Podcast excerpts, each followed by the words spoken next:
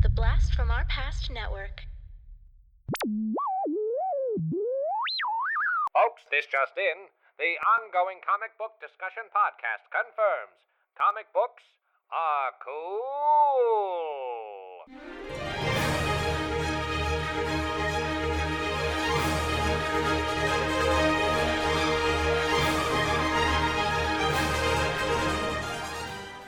So I am so happy for our guests today. Well, I'm happy for our guests because they are here. I'm happy to have these guests today. these dudes are we we just make friends with people in Canada, man. People in Canada are so freaking cool. Um, these are the awesome dudes from Dr. DC podcast. I'm so glad you guys are here. Please introduce yourselves. Tell us about your podcast. Um, go.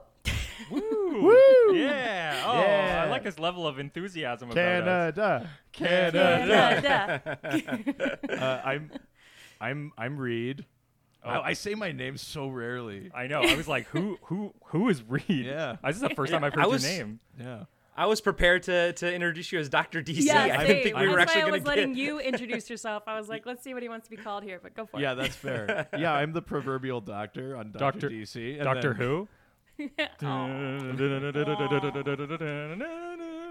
We can only have so many podcasts. uh, yes, and my name is Richard. Uh, The other, the your other half. yeah, I mean, yeah, in life, on I- podcast. yeah. yeah, we host the Doctor DC podcast. We, uh, well, I mean, both of you have been on now. Heck yeah. Uh, yeah, we just pick a topic every week about DC Comics. We get listener questions, and It's all really appropriate. We don't say anything offensive. This Well, isn't a challenge yeah. becoming on this podcast. there's yeah, fair fair warning to the listeners here that it's a slightly different, uh, slightly different maturity rating. I would, I would not s- like inter- that we're more mature, but that we're less. I would That's say like offensive content is uh, uh, to our podcast as much like soy sauce is to sushi, which is the sushi is really just the vessel for soy sauce. yeah, right. It's true. You just dunk that whole thing in there, soak it all up. Yeah, exactly. gotcha. yeah, just an excuse. But it's basically yeah, we just we like uh, I mean we use comics mostly as a way to just sort of chat and have fun Yeah. and stuff like that, but also hopefully you know, we've got lots of listeners that know comics. Hopefully it's fun for them mm-hmm. and hopefully it's also like a way for people that don't know comics. We sort of depending on the questions we get from people, we explain where Yeah. superheroes come from, what their powers are, you know, how like what's their deal, all that kind of stuff and I think yeah. much like what this podcast does is Yeah. we're trying to find sort of an opportunity to bring people in who maybe didn't know about uh, about certain characters or certain issues, things like that. Because I think that there should there there's so many walls put up uh, within sort of comic books in general, uh, whether it's based on like race, uh, uh, like gender, like all of these things, right? or And- even just like how daunting it is to like absolutely to read Superman. He's been around for eighty some odd Yeah. years. So know? whether Yeah. you sort of are coming in for the very first time or, or uh, have been reading comics forever, there's generally so, some information that you probably wouldn't have known going into it. yeah, Yeah. And like you said on your your show, people actually write in. You know, you you use either Twitter or Yeah. Reddit, basically all the social Instagram, media, totally. uh, all yeah, all the stuff to to We cultivate cast your the widest questions net and everything. possible because we have maybe Yeah. 12 fans, so we give them as many opportunities to send in.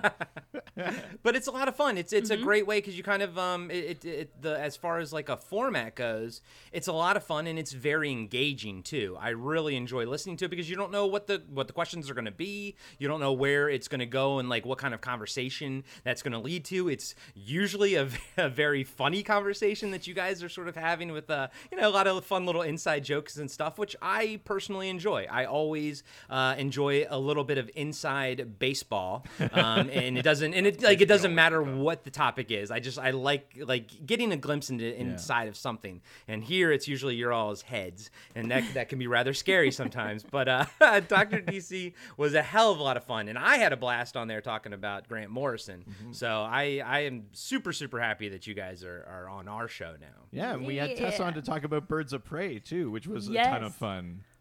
Yes, and I couldn't reach you because you were in the boonies, Canada. Yes, Right? Yeah. Yes. we had to talk on the phone for that Yeah, one. I'll never. right. That was the only one I had to talk on the phone with, and that was very hard because I love like looking at people when I'm talking to them. You know, even if virtually. So, but it, un- it that was fun anyway. What? It's unbelievable because the by the time like between the time that you were on this and now, like it's such a short amount of time, but the the, the advancement in like remote podcasting recording, I feel like is like increased so exponentially. Yeah. Like I, like I was so furious when I found out that Zoom has existed longer than just this like pandemic. Yeah. Because I was just like, I could have used this the entire time. Like, what is going on? I was furious. So this is great. I- it's I- true. Yeah. So, so some people think that maybe Zoom released the coronavirus. Thank you. Oh, jeez. Wow, you truthers, get off of this That's line. dark. Thank you. The black helicopters are showing up. oh my gosh. Hey, so um, I know that we are going to be talking about uh, Green Lantern on this episode, but I'm kind of out of the loop on some some news stuff and everything, and I just saw on my feed that uh, DC is breaking away from Diamond Comics, and since you guys are the Doctor DC podcast, I was like, well, this is perfect. Can can I get your all's take on that real quick? And as someone who used to work at Diamond Comics, I I, I feel like I was a bit shocked when I saw that. Yeah, we haven't Yeah, even got a I mean- chance to talk about this yet. I mean, the the funny thing is that, like, yeah, I mean, from a DC perspective, what I'm seeing from a lot of the insiders is a lot of people sort of applauding them for doing this sort of new thing and breaking up the Monopoly. quote unquote monopoly and all this kind of stuff. The bit that I'm a little bit confused about, you probably know more about Corey because you actually worked on that end of it, which is where DC is distributing their comics now are the two biggest accounts from Diamond. so Diamond is still selling the uh. comics to them, and then DC is like, and then they are moving Yeah, them and- out for DC. It feels like it's sense. making it more complicated. Like I don't see it actually breaking up any of the monopoly. It's just making it harder for retailers. And I know, at least in our town, our local comic shop, uh, he's not happy about it. No, I, I can't imagine that, that that he would be. And you know, and I don't mean to to kind of toe the company line because I, was there like 15 plus years ago. Right. But from my understanding, because I read comics, you know, bef- before Diamond happened, and you got to understand, like back in the day.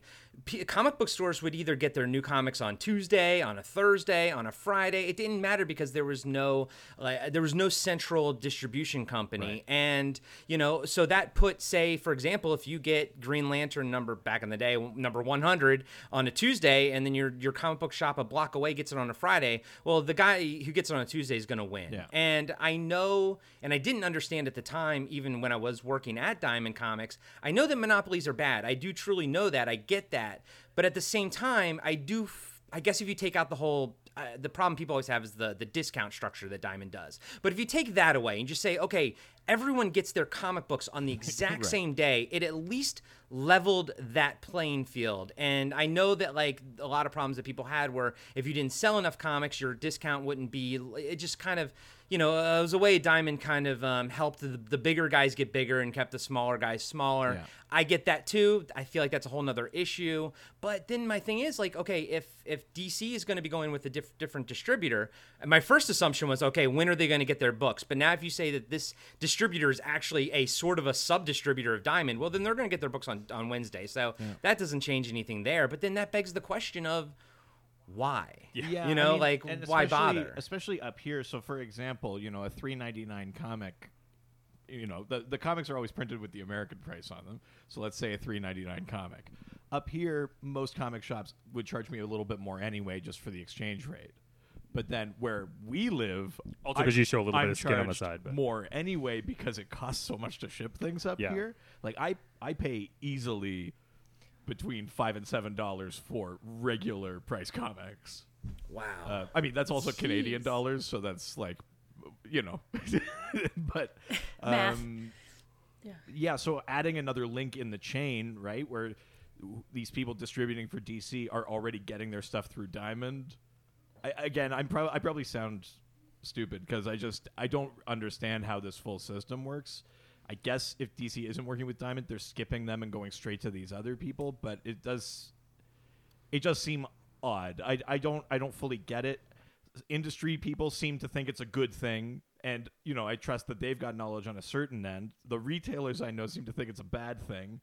I trust them on that end. Well, I, I, mean, retailers didn't even like when uh, that that Marvel had a sec- separate like previews catalog ordering form. So from and, and this is again like coming from a perspective of a customer service rep that I dealt with stores on a on a daily basis and and to just to make things easier for them is is always better, right? Yeah. Like it just that they don't ever want. Yes, they want things to be cheaper, and hopefully that will help out, especially the smaller stores. But ultimately, I don't think they want to now order essentially three different catalogs: the the regular previews one, the Marvel previews one, and now a, a DC previews one. And then who's who's printing that? Who's distributing the the the DC previews catalog? Yeah. You know, is that another uh, printing cost for Diamond? I, I don't. Again, I'm not trying to toe the company line for Diamond or anything like that. And I, I do think that I do get people's problems with like the the, the structures and everything, but.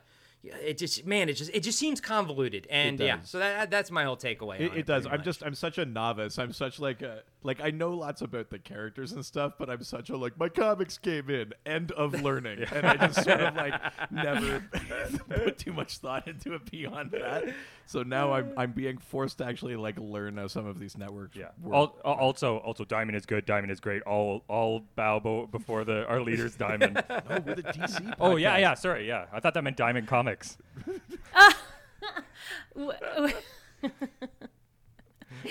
Even I, I love it. know. I love it. All right, well, let's. Uh, So Hal Jordan. for- uh, Oh yeah, I know. I was gonna say on the character side of things. Then uh, we are diving into Green Lantern uh, this week, and uh, I, I gotta say personally, my connection to Green Lantern is mostly Silver Age, mostly um, the movie, obviously, uh, but it's sadly, um, but uh, but the actually Green Lantern was my dad's favorite comic book character growing up. Really? So yeah, so I always kind of, uh, even though he kind of got me into to comics through Superman, um, Green Lantern's always him and the Flash have always kind of been my dad's favorite. So yeah, I've always kind of had a little bit of a love for Green Lantern, but I, I haven't dove too much um, into him, and, and a lot of the stuff that I know about him is from tertiary sources like um, oh shoot, what was that uh, uh, Cooke Darwyn cookbook? Oh, uh, the New Frontier. Yeah, stuff like that. You know what I mean? Like like things like that is sort of my connection to to Green Lantern. Well, Hal I gotta Jordan. tell you. and then You know, yeah. this ain't your daddy's Green Lantern. and you are hundred percent correct on on that one. And uh, so at the beginning of this, this is Earth One's Green Lantern, Yeah. correct? Yeah, And can you explain to our readers and to me what that means? uh, I'm sorry. Is this a is this a visual podcast The- to the readers? I, I- this actually is printed out on a transcript, and then they get it on the website. just pay attention to my text scrawl. Yeah. Um, so they used to do DC used to do things like Elseworld books and things like that, which was way of basically letting uh, people have a take on a character without it being canon or without having to worry about like when in the timeline it takes place or stuff like that. It was just a way to like you want to play around with these characters, write something fun. Um, and in modern days, Earth One has sort of become a spot for writers to do sort of new takes on basically like origins. Now, some of the Earth One books have multiple volumes, so they move beyond the origin story, like Superman and Batman. Batman, but sure, um, all of the the idea generally is that it's uh, trying to distill what uh, the creative teams think is like the essence of the character, like the important core points, but then the actual details of their origin is something different, you know, uh, or or uh, you know, the Batman Earth One really leans on the Alfred as a old like military guy, which is now even in the main comics a little bit, but was sort of its own thing for a while there. Um, and this Green so they kind of use one- Earth One as a testing ground of, of ideas, basically. Uh, kind of. I mean, it's not necessarily like, and if it does well, we'll move it over to the main continuity. Although, Okay. generally, that is kind of how those Yeah. Elseworlds things work. Is that someone says that's actually like a better version of this character? Let's work on getting that in. But that's what these great. That's why these Earth One uh, series are so great. Is it's an opportunity to kind of restart some of these series without sort of like having to like fall in line with some like overarching like DC refresh. It's more of just like a hey, this is an opportunity to go. Here's a different way to tell this story. It's mostly the same, but here's just if we if we were starting it all over again, this is probably how we we would do it nowadays. it's like a middle ground between what the continuity is and then doing something like you know, like when you set like Shakespeare in Vietnam. Like Yeah. sometimes there are like DC books where it's like, and what if Hal Jordan like lived underwater or like something Yeah. like what if they were all pirates, something like that. this is the halfway point where it's still pretty much how they are in the main comics, but it's just a new version. Oh, no, I want a pirate Okay. version. Yeah, I was gonna say I kind of I kind of want that underwater pirate Hal Jordan. now. Well, and it also Uh, keeps everybody looped in. If you just if you when you start over, it's like you can start from the beginning, and they're not like so overwhelmed with having to go so far back to start over to Yeah, understand exactly. any. But it's also it. not Yeah. upsetting sort of the general fan base either, because they're going, "Hey, this, th- what's happening in continuity is still happening. Like this is just a Right. thing that for this is a way to collect new readers potentially. This Yeah. is a way to sort of like bring in people who haven't uh, been introduced to that character before. And because they're released as graphic novels and not as single issues, they're sort of Mm-hmm. contained stories. So does this have another volume after this one? One 'Cause is it- it's coming, Coming. but it's not out yet. Yeah. But there is a second Oh. volume of this uh, coming. okay, because and I'm I'm right at the top. I'll, I'll let you know. I really enjoyed this, and especially because we, I believe Tess and I have talked about it. I, th- I think we talked about it on the the episode for Grant Morrison. But just to, my thoughts are, if you're gonna reboot something. Go like like full hog, you know, like just do reboot it. Don't give us like a little bit of this and a little bit of that. And you know, one of the biggest problems with like New Fifty Two was like they reboot something, but they don't re- reboot something else. And mm-hmm. here it's like if you're gonna reboot it, just reboot it and do it fully and do. And I and I get that because it's Earth One, you get to have more freedom to do that because it, there's no canon that you have to tie this into or, or anything. But I felt like this was a perfect example of how to retain the spirit of the character, even though his origin is really flipped on his head. The fact that he just sort of finds the ring versus having it given to him, and even the stuff that they do different, I enjoy. Like the fact that, like, okay, anyone can be a Green Lantern, and now it's on us to kind of make sure that we all do okay and that we all sort of, you know, sort of watch each other, sort of check each other, and we're all figuring it out as we go along. I liked all the changes that they made, and I liked what the the themes that they kept sort of already, and and yeah, I, I enjoyed that kind of stuff. But I felt like it was very palatable. You could you, you, it was easy to consume, you know, and definitely get an idea of who of who Green Lantern, Hal Jordan is. Although, quick question: Did they call him Harold Jordan at the beginning? Yeah. So Yeah. Okay. Even in even in the main comics, Hal is sh- like a nickname for Harold. Uh, okay, gotcha. I've never That's heard that uh, before. It's rare Yeah, that it neither, comes neither up. did I. Well, I thought yeah. It, the, the only other place that I can think of in pop culture, pop culture, is Shakespeare. In like, Pop culture, nice. like- Do you know what pop culture means, sir? yeah, you, No, you I'm know, just you know that four hundred year old pop culture. Burns. That's the most read thing I've ever heard. Well, yeah, he's, he's called he's called Prince Hal in uh, uh, Henry IV Part One and Two before he becomes King Henry. Do you want me to push up your glasses for you, or can you do Yeah. it? So in Charles Darwin's pop culture theory of evolution, yeah. No. I mean, no, this was awesome. I seriously thoroughly enjoyed it. You were about to say something. Go for I it. was I was actually just gonna ask like Tess. Like, I want- I wanna know- before before Yeah. you read this. Like, what was your Green Lantern exposure? How how what were you coming into this with? Just Ryan Reynolds. That was it. Just I- Ryan Reynolds in a in a suit. Um, no, I had no idea uh, what he was about. My husband explained it a little bit to me, but I never really cared. Um, but I do have a question though. What came first, Green Lantern or Thor? Because they both have the same like concept. Anybody can be Thor if you're worthy. Anybody can be Oh, I Green see. Lantern if you're worthy. Yeah, the old But- chicken or the egg story. right, right. Well, I mean, Thor. Thor. I mean, not that you know. You guys are DC experts, so maybe I'm asking the wrong group. well, it's funny because this version of Green Lantern, the sort of quote unquote space cop, yeah. is came around in Oh, the fifties, true. which I think still Okay. predates Marvel's Thor, which I think was more in the Marvel's s- Thor. yeah. Marvel's Thor, like Thor. Thor was out there, um, yeah. but Marvel's Thor. Yeah. But there was a previous Green Lantern version in the Golden Age in the in the 40s for DC, and he was like a train engineer. His green energy was more like magic, though. Um, Okay. But it essentially did the same thing. He could create anything he could think of, and it allowed him to fly and shoot energy, and it, uh, functionally very much the same. But then when they sort of redid it in the 50s, then they became space cops. and that Space was when basically the the Silver Age uh, redesigning of these old Golden Age characters.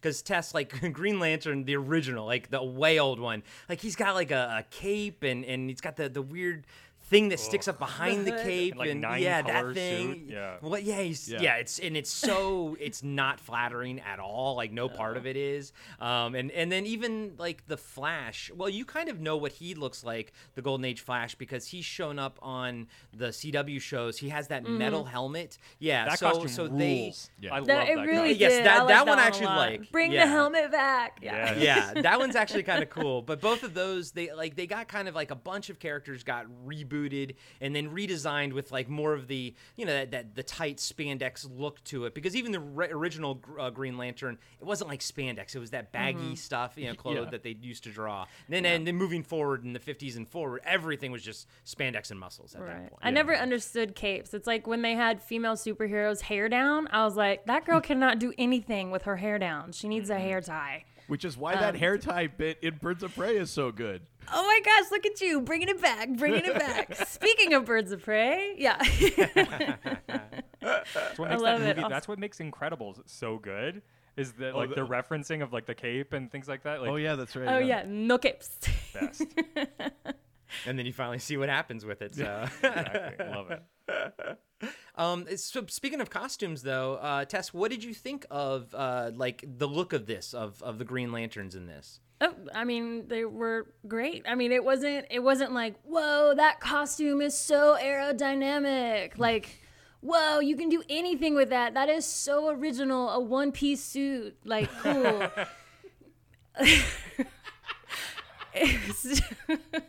it, was, just green. Um, I do like the concept of the ring. I do like the concept of the actual lantern itself and how it has to recharge. Um, like to bring it back when you guys were asking what I thought of it, I was gonna say it is a fairly simple story and it's super easy to follow along with. Like if you are brand new to Green Lantern, pick this up and you will understand all of the basics and essentially rules of being mm-hmm. a Green Lantern, and that is like the fact that it takes place in space and that he meets other Green Lanterns and they all come together. Like, it's it's kind of it's so metaphorical, you know, how we should all come together. I mean, And how- it's, yeah. it's funny because before we recorded this, we were chatting a bit about this. That we were like, "Is this the wrong time to be reading the Space Cop book?" And Oh. but then rereading it, it was. I think the biggest like subversion from the main comics is that in this one they make a point of saying that like the Guardians made the like the Green Lanterns, but they were Mm-hmm. too diverse and too cooperative, and so they like basically they make the Manhunters to impose order and to basically Right. annihilate them. Like they, the biggest subversion for this book is that the Green Lanterns aren't the space cops; they are the thing we're trying to get. When Yeah. you defund Yes. the police, you should get the diverse, helpful, community-minded Yes. version That's- that's in this, this is, book. This is how I we. This is how we fight against. This is this is the- this is the way that we show. We go. Yeah. If you defund the police, you get Yeah. Green Lanterns. Yeah. The rings are gonna come out. It's it's gonna be great. if they can write Green Lantern, you can figure out where to put your money and defund the police. Exactly. was sort of- Yes. It's sort of funny to be reading it and then be like, "Oh my god!" Like that's that's the biggest change. You know, we talked about normally the ring has to find you, has to pick you. That's very elitist. This one is just like you find it, it's yours. Yeah. You know. If, Yeah. Like if if you decide to answer the call of your community, then it's yours, right? Like this is a a way more egalitarian, way more like socialist kind of helpful version of a Green Lantern Corps, which is sort Yeah, because I mean, because Yeah. isn't the original like that's very it's fascist, right? Like that's very like like like being like you know.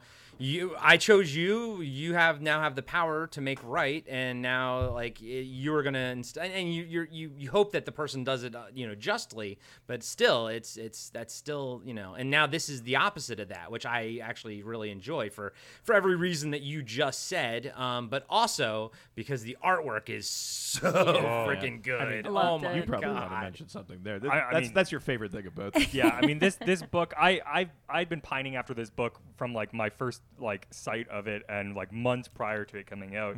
Um, the biggest thing for me is sort of the visuals of like and the the aesthetic, which is sort of matching like I mean, and it was they've gone in, on, on record in saying that this is was the inspiration for this, which was the the original Alien movie. Um, That's sort of the aesthetic that they're trying to go for, and that's sort of what made me fall in love with it. Is the their idea of space is that sort of like ret- like retro uh, futuristic version of it, which is sort of like it's also a lot of like squ- big square buttons and like shitty screens, but uh, it's it's still the future, and I love that sort of that mesh is so really really nice, and that's what you get sort of from Alien. So I think that they do such a great job of showing that, but with sort of like a like Mass Effect type like spacesuits, which is sort of the, yeah. the mesh of those two is so beautiful, uh, and then just the actual like stylistic, um, like the way that they're actually uh, making the art is unbelievable. I love the it, it's it's it's a little bit like Lemire-ish. Well, and it's, yeah. it, it's funny that Yeah. it's like a novel idea that space is dark and shadowy.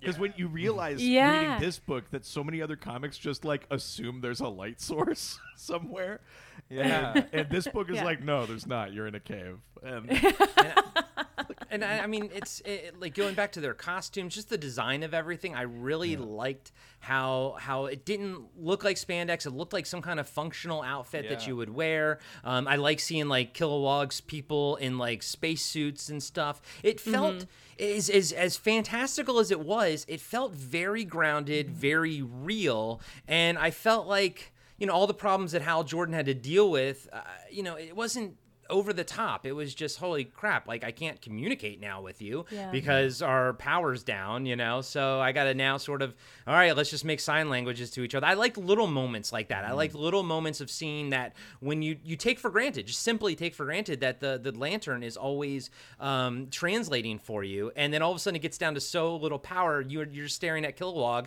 and now you guys can't even talk. Like now you guys are sitting in the dark, and you can't even converse until you get more until you get the juice back. And that was the little things that kind of made me love this comic, the little moments. Um, but art style.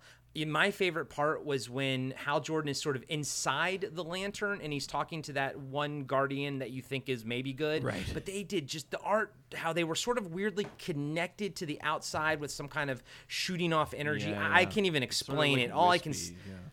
yeah, it was. It's just man, the art in this book is fan freaking tastic. That's that's my biggest takeaway. I loved it. I I stared at like every page. It's you so know, and it's so detailed, yeah. so detailed, but yet so inky and dark. And and as someone who you know grew up loving like Sam Kieth and Mike Mignola, I love real like like inky heavy art styles, and Yeah. this was was definitely that. Yeah, that's definitely sort of where I go to stylistic, which, which is funny because for like other comics, that's generally not what I like, and, and, and I usually sort of get eye rolly with sort of the the grungifying and darkening of a lot of other series, and especially when like the '90s. Uh, but it makes sense in space, and, and and when you're not in space or you're like on a planet or something, suddenly that is not the case. Like you're still you're getting a lot of like really bright, bold colors, and I think the juxtaposition really works really well. So when the, when it's bright, it's really bright. When it's dark, it's really really dark, and it feels realistic. But they take this sort of minimalistic approach to the artwork, but while while still creating a lot of like definition through shading, you're still getting a lot of that minimalism, which I love. It's you're not getting muscles on top of muscles on top of muscles that don't exist in mm-hmm. real life. You're, everything feels sort of grounded in reality, but it's still like like there's a stylistic approach. So it's though it's not sort of like realism, it's also sort of not like completely cartoony. It has this perfect sort of balance where each sort of panel feels like a piece of artwork that like Yeah. is is sort of like a representation, like an artistic representation of what you're looking at, but you totally understand what it is. Uh, it's yeah, it's I mean, it, while still grounding, which is what that book, what the what the book's sort of intending to do. Right. But did you like the art? Or Oh yeah, no, I loved it. Yeah, No, I'm just kidding. very funny. Um, But tell us, tell us how you really feel about it. no, I love it. I love when people go on passionate tangents about the art that they see. I was also gonna say, like, you know that the art is really good when they let the art l- tell the story. They don't have to put any words in it. I, I, I was looking through this book before we recorded again because it'd been a little bit since I had read it, and I literally was just scanning through each page. I wasn't reading anything, and I was like, "Oh yeah, I know exactly what had happened." And Yeah. that's that's incredible. I, I normally when I do that for the books that I ha- that I have never read before, it doesn't work well. But Oh, uh, really? Doesn't it? Yeah, yeah. You can hear our podcast to find that out. Uh, uh, but yeah, they, it really works well with this. I know exactly what's going on at any given moment. Yeah, for And sure. and design wise, the Manhunters look really cool too. Well, as the a- Optimus I mean, and Primes, as I like to call them. Yeah. yeah. Well, you, and you can tell that they're manhunters, you know, the original versions, but it's again, it's that perfect like you know what this is, but we're going to do our own little thing with it and it's going to look different enough so that you know it's from this book and not, you know, from another book. Everything everything in this, you know, Earth 1, it it, it feels cohesive. It feels you know a part of this story but at the same time it still does feel connected. But if you look at any piece you'd be like okay i know that that kilowog that version of kilowog with that costume that's from earth one. You know you can you can automatically tell. And i dig that. I really really do dig that. Um, you know how you guys said earlier that when you find the ring, you pick up the ring and you know they just use it. However, I think that like um there was a part where Hal said, I found this ring something like I found this ring and I I've known that I'm supposed to be on this journey. It's like such a I feel like it, they're kind of led to it in a way, you know, as Yeah. well. It's like they could find it, but it's like were they, you know, were they uh were they led I'm going to repeat myself, they were led to it. Yeah, Um, which I, so I think, that's is like a little bit of like a wink. You know, like tech in, Yeah. in in the main comics, you can't just pick up a lantern ring and use it unless the wearer sort of lets you, or unless you're so Oh. insanely sort of like god tier powerful that you can basically overcome the rules of the comic. Very Thor-esque, like yeah, hammer. Yeah. But but in this one, technically, and it happens multiple times. This same ring that Hal has is used by like four different people in, in this one. Um, you can use it, but I think that that idea of like the destiny thing is them a little bit winking to how the rings typically work, which is that Gotcha. when a bearer of the ring dies, the ring seeks out the next person who can, you know, overcome fear or can, you know, has great willpower or or whatever. Or and, i mean and that kind of opens up i'm sorry tess what were you going to say no, I was gonna say something sarcastic. No, go ahead. I, I, I I'd killed it, sorry. and uh, you know, it, I, I feel like what they propose in here, how anyone can pick it up. One, I, I like that it's it's just a tool here. It's it's and even Hal talks about. It, he's like, this is there's no magic magic to it. It's just a technology that I don't understand. Mm-hmm. And any technology, like I, I'm gonna learn how to use it before I fly. You know, and mm-hmm. and I liked that. But I also really like the idea that anyone can be a Green Lantern, that kind of gives you sort of shades. Like, because I always was always like, why is Guy Gardner a Green Lantern when he's such a d bag? And you, you you, just got to yes. kind of wonder, right? He's not in this And- book, right? Did I No. miss? that? No. Okay. No, he, he was he was Hal Jordan's replacement. and He's a real just piece of work. Oh, and, and no. and I know there's a reason behind. I know like why he was he was chosen, but like I feel like this gives you more options of having grayer characters utilize the the ring and like. You know, I, to go back to Star Wars, I guess. Like oh, always. here we are. What eh. is this? 32 minutes in. Star Wars. I know, right? Sorry. okay, go ahead. But like, like you know, if you watch A New Hope and don't put anything else into it, you get the idea that anyone can be a Jedi. Sure, Luke came from a heritage, but anyone can be a Jedi with the training and everything. And then Lucas sort of did the whole midi-chlorians, and it kind of says you have to sort of be a certain level to be a Jedi. I like the original idea of anyone can use the Force as long as you put in the training. And sure, some people have more abilities than others, but for the most part, everyone can learn how to use the Force. Here, it's kind of the same thing. Now, anyone can be a Green Lantern in this Earth 1 version. And I just feel like story wise, that opens up so much more possibilities and it gives the readers and slash the viewers of Star Wars like more hope that, like, oh, I can be one too, you know? And so in this universe, you, we all, any one of us could be a Green Lantern in this universe just by picking one up. And I think that the possibilities there are much more interesting. yeah, absolutely. And, again, it's part of that like democratization of that Green Lantern power because even, I mean, as we learn about Hal's backstory in this, we basically learn that he was sort of working with NASA and NASA was complicit in basically like assisting like government like Exploration, like like totalitarian takeover like using this Yeah. like orbital platform to launch missiles on their own populace and stuff like that. Like earth is a tyrannical space a tyrannical corporate owned space if you can imagine such a world. Um and, and so like yeah the story is still about hal. There's still maybe the, the inklings of destiny and things but technically yeah you're right. I mean anyone could pick up this ring and now hal has this tool to go back and like liberate his community, like free the planet, uh, be like an actual force for good, which is which is is sort of fascinating.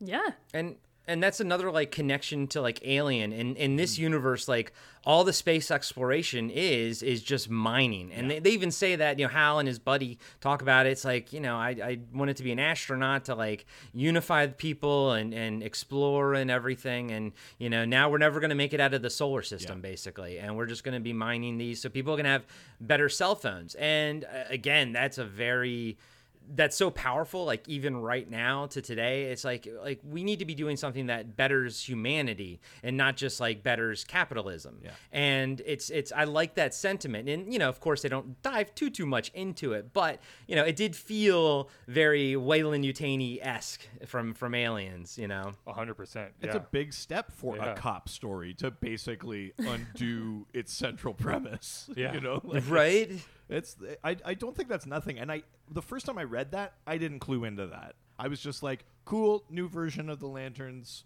Anyone can use it, great. But now reading it, especially after we had had that, that conversation, conversation, yeah. then I was like, oh my god, this is really good. It, it really is. I mean, honestly, like I, I loved it. I thought it was it was fantastic, and and like what it had to say, like underneath of what was happening, I think was very important. Um, I think it's very relatable, and I think it's uh, uh I think it was vi- handled very very well. I've got I've They got a question for for Tess. Yes. Since since you've seen the movie, not that the movie is the be all and end all of Green Lantern. I mean, this is my no gosh. this is no snack like Ryan Reynolds. because but- it's certainly not. But but since that was sort of your imprint of Green Lantern going into this, what did you think of like Hal's character? Um, well, I have to confess that I haven't seen the Green Lantern movie, and it must not be that good because I've erased it from my memory. Oh, keep it that way. it didn't exist. Keep it that way? Actually, it was a parallel universe. Keep it that way. Okay. Forget I mentioned it. Did they What make movie? a movie on the Green Lantern? I can't remember. um, no, I liked how I like how um, in the beginning we see him and he's just like they're like, "Hey man, you got to get back here," and he's like, "No, I'm gonna go into this creepy haunted spaceship that's probably a bajillion years old." And oh, and the fact that he like sees the creepy guy, I'm just gonna keep saying creepy, um, the creepy alien deformed zombie looking thing with the ring on his hand, and he's like, "Oh look, a dead guy," and I was like, if I saw that in space, Yeah. like I'd be like, um, I feel like we're not alone anymore. Um, right? Yes. And then like the manhunter, like everything, but he's like he's like so chill and calm and then then that's why I brought it up. It's like he's like I knew this was to happen. But no, I liked him how he just kept he just like was like, "You know what, you guys? Just leave me alone. I got this." And the fact that when he was taking off and they're like, "We're to contaminate our ship. Bye. Like see you later. Good luck, buddy." Like, do you have Anyway, I liked how his character evolved and he was just chill and he went with the flow, man. So many freaking metaphors in here. Just go with the flow and you may be a guardian of the universe. You never know. Um no, I but I like how at the very end um they're he like comes back to earth and they're like how? Again like hey whoa you've been gone. Not like i left you in outer space. How did you get back? Like i'd be freaking out. Um but it really set it up set him up like hey guys i'm back. I made it back. Saw a few things. We're gonna need to go back out there. You guys are gonna have to give us more money to go back out there. Yeah. um Yeah. but no I, I to answer your question yeah I, I liked how he evolved. It was very um very chill He was very stoic. Like I think because like they paint him as a bit of a, a soldier, which is nice. And he's a bit like older. Like in the comics, he's still a test pilot and super cocksure, Yeah. but in this one, he's already made his mistakes. this is a PG Mm. podcast. Watch your mouth. That's a PG word. I know. i wasn't gonna say anything We could bleep it out and make it sound like I said something really off. Yeah. Blank shirt. What could it be? We bleep out the second syllable of that Yeah. word. We just hear the first one. still. God, if that's the one they kept in. That's really funny.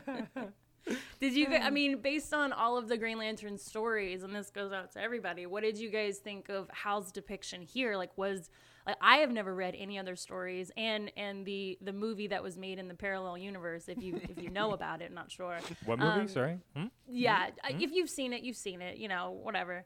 But uh, it depends how many drugs you've done. If you've Yes. been to uh, the other Oh yeah. universe. Oh, I finally I've touched the void and saw the Green Lantern movie. guys, he's real. yeah. What's great in his book is that his we he didn't have to watch his dad die from an explosion even once. Yeah, let alone three to five times like in the movie. Yeah. What I mean, like, was he? How was Hal compared to here? Did you like him better here than any other Hal you've seen, or is he the same? I mean, he's always been the soldier for sure. Sometimes he's a bit younger, sometimes like in this case he's a bit older. I think he's always painted as the soldier, but this one is a bit more of a stoic version of him, which I really like. Yeah. Um, I think he's a bit more mature in this one. He's technically a soldier, but like John Stewart is like the He's the he's stoic like the, he's like the soldier Green Lantern in the main comics. He's the one that like understands discipline and that. Hal is always the one that's like, Cocksure. yeah.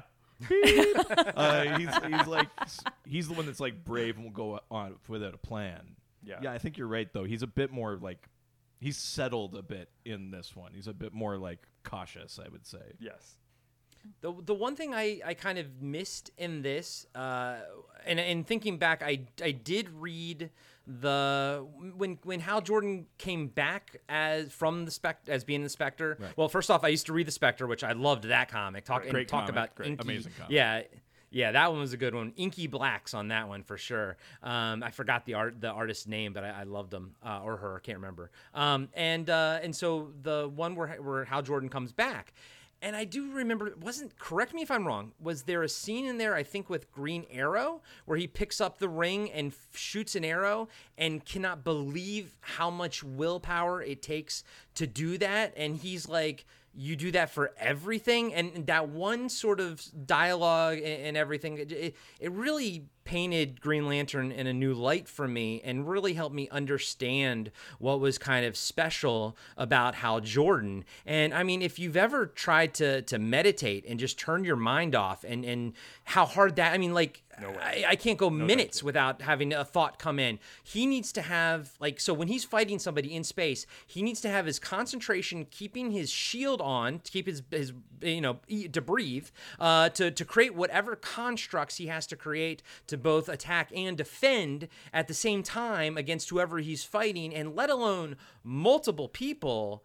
Like, how do you train your brain to even do that? But that's why in this book, you see uh, when he's trying to escape, um, and that, that lady with the tentacle arms kind of you know, steals the ring, and she just gets immediately vaporized by the Manhunters because she doesn't even know how to like create a shield, how to like, and you got to be trained for this kind of thing, you know, or at least have just like that willpower that Hal Jordan, you know, would have. So I don't know if if maybe in this world in in in this one that that it it's as hard to sort of control, but I imagine that it is, and thus I imagine there will also be varying degrees of people having sort of uh, uh, the ability to even do anything special with it. You know, like I, I do think the- that you can have the tool, but you might not have the ability to wield the tool. And I think that is in there because I think, I mean, there, there's we meet lots of Green Lanterns all in hiding, of course, because the Manhunters have taken over and that.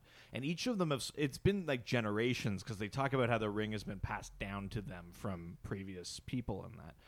We see mostly blasts and shields, but Yeah. not like, Yeah. but just like dome kind of shields, not like an actual construct. Until near the end, I think Hal's the only one that makes a construct Yeah. and it's just like a brick, but he's the first one to actually make something with it.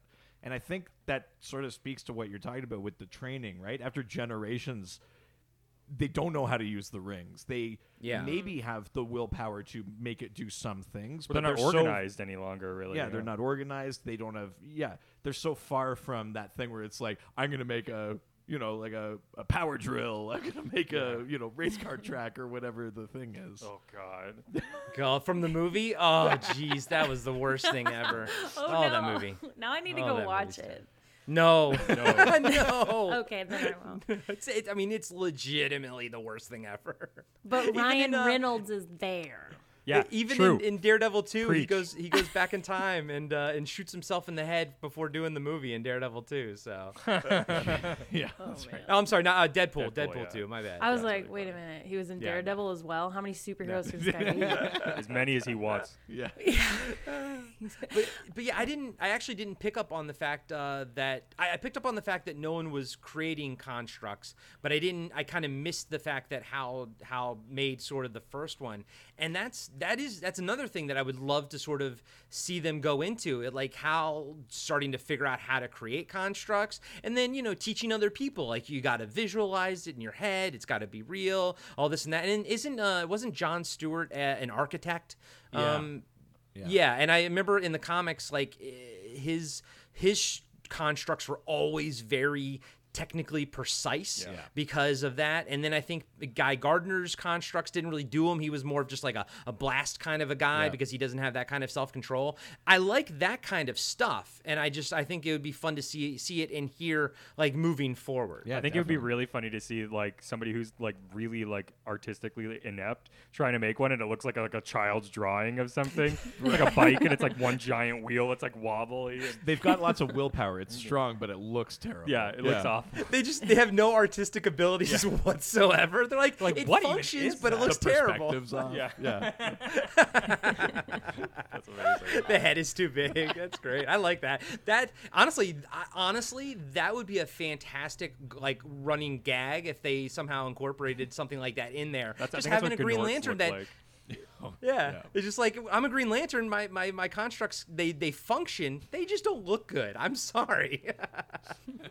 Uh, well, we've come to that part of the sh- in the show where we rate this comic. So it's on a scale of one to five, and you pick a noun from the comic book. So I'll go first. So I am gonna give this five escape pods because they couldn't use the one that they had for poor Hal to die in space. Wow, that's incredible. Deep. Yes. And if it's a three, if it's a three or above, it means that you'd recommend it. And you can use any decimals you want. So it could be 3.765 if you want. I don't I'm care. just trying to think of my noun. I know, I know. We're not the only ones who put people on the spot. I'm going to. Um, Don't I'm say gonna- green lanterns, please. Just, you know. I'm I know. gonna- I'm trying Yeah, not to any- anything but. Yeah, I'm like five rings. Oh no, no, come on.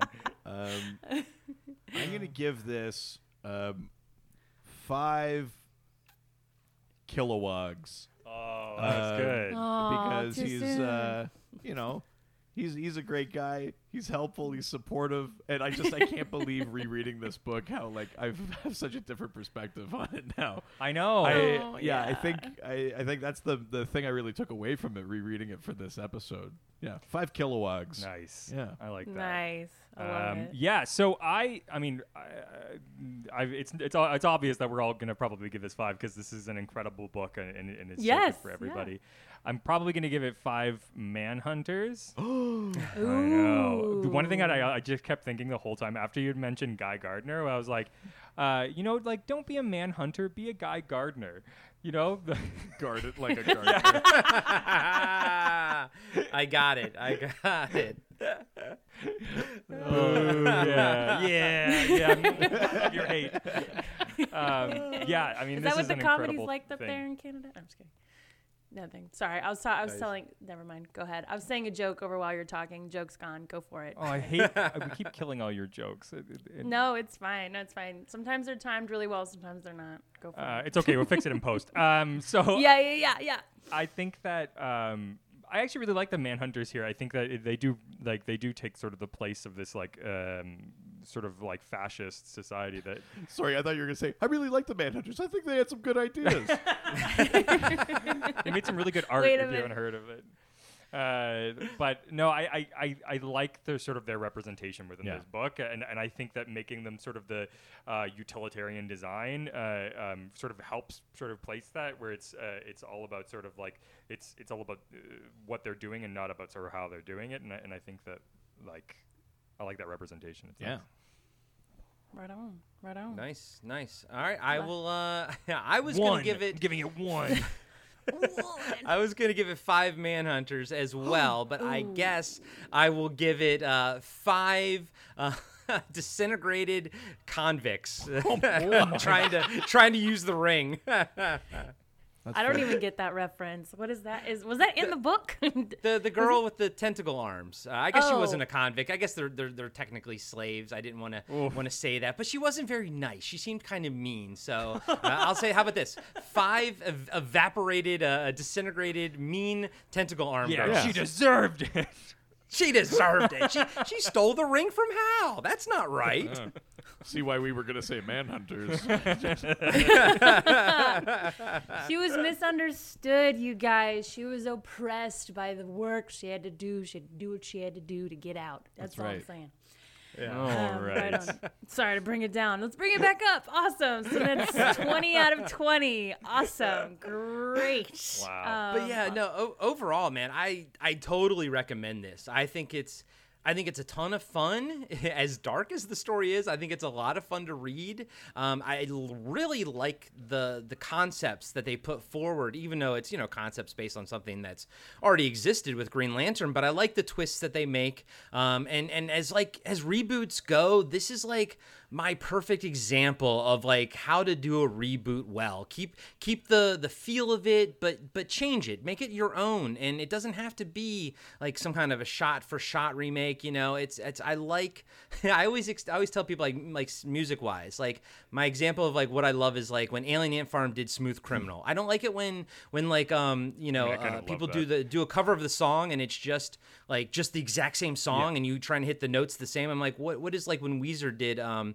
uh, uh Africa? You know, I'm Oh, like, yeah. why you just you just sound like Toto. But here, this like we have Green Lantern, but mm, it's so dramatically different that you know it's a reboot like right out of the gate. Mm-hmm. And I like that. I like it when things live in that area. I like it when reboots live in that area, and I like it when they don't uh, aren't scared of taking chances. I mean, at the end of the day, if it doesn't work, it's over. Who cares? You know, just ha- go full tilt boogie with it. Basically, Just could have used know? a bit more Enzo and uh, Megabyte, but otherwise, incredible oh, reboot. I love that reboot. Yeah. Enzo and Megabyte. What is that from? Oh my god! Oh my this god! is Is a that Canada I think US this might be a. Canada. Oh my we god! had this show. Oh, this is a slight, slight tangent. There was this animated, like 3D animated show, Like when, like, 3D animation, when like, we first were started. kids. So it was in the 90s, Yeah. and it was called Reboot. And they Oh, lived yeah. inside a computer. They lived in a town called Mainframe. Megabyte Yep. was like the bad guy. He was this virus.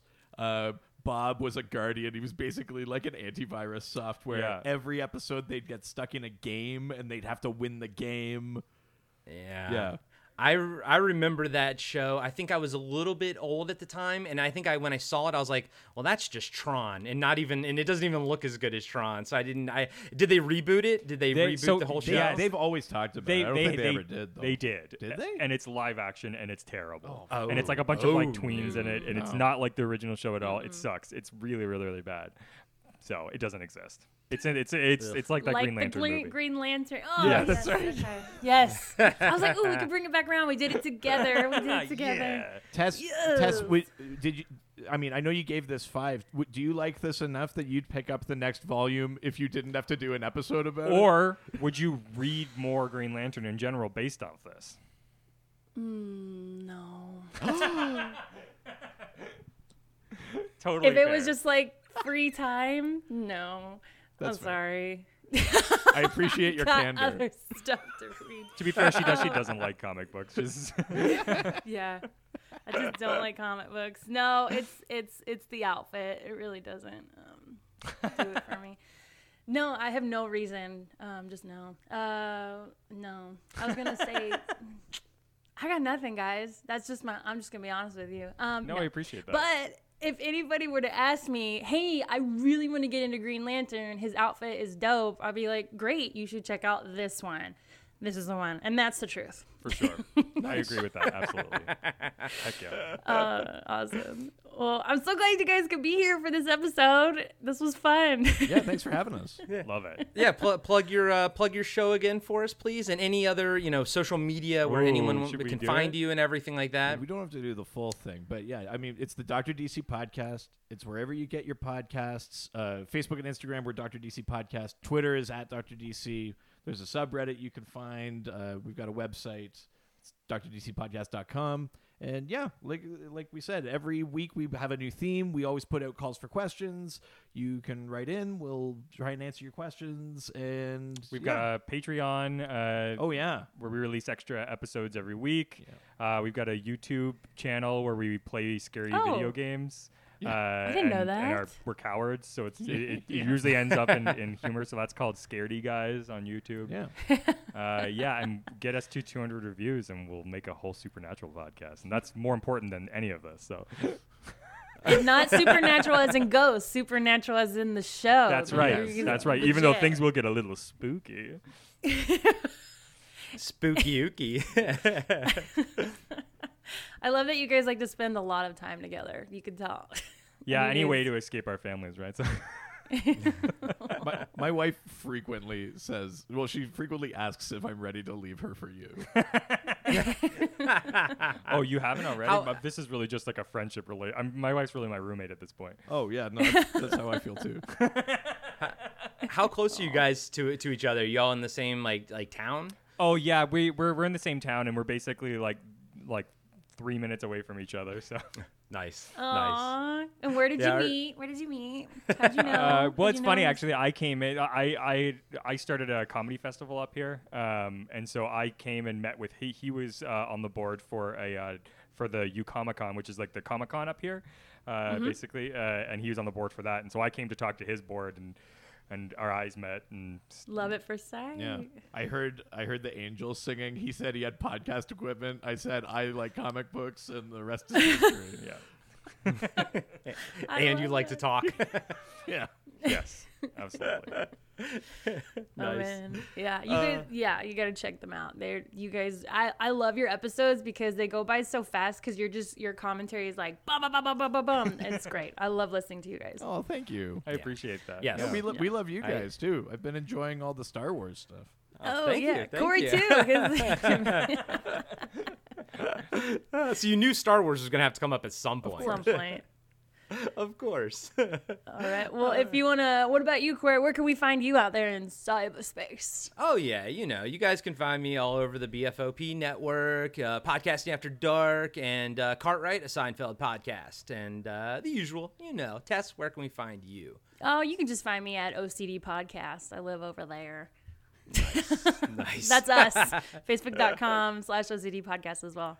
Okay, well, thank you to our guests from Dr. DC. I am, my face hurts. I'm smiling so much. Uh, this was a really fun episode. Definitely. And uh, you guys stay safe up there in Canada, okay? We will. You too. yes, please.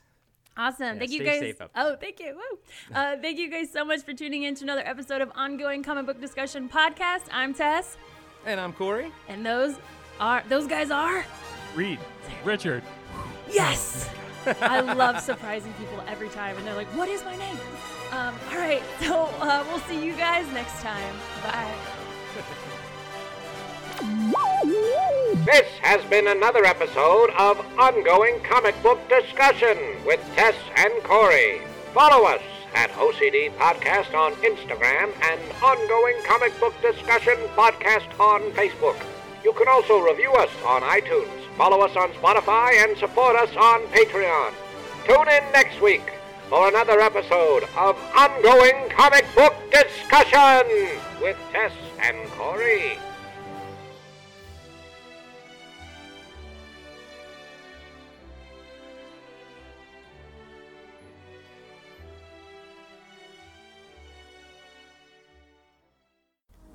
Why This Film podcast looks back at the movies of your childhood.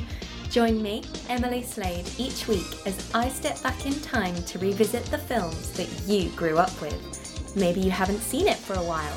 Maybe you watched it every day since you were eight. Maybe you totally forgot it existed. Whatever the movie, I'm here to go back with you through nostalgia untold and memories unnumbered. Together, we'll ask, why this film?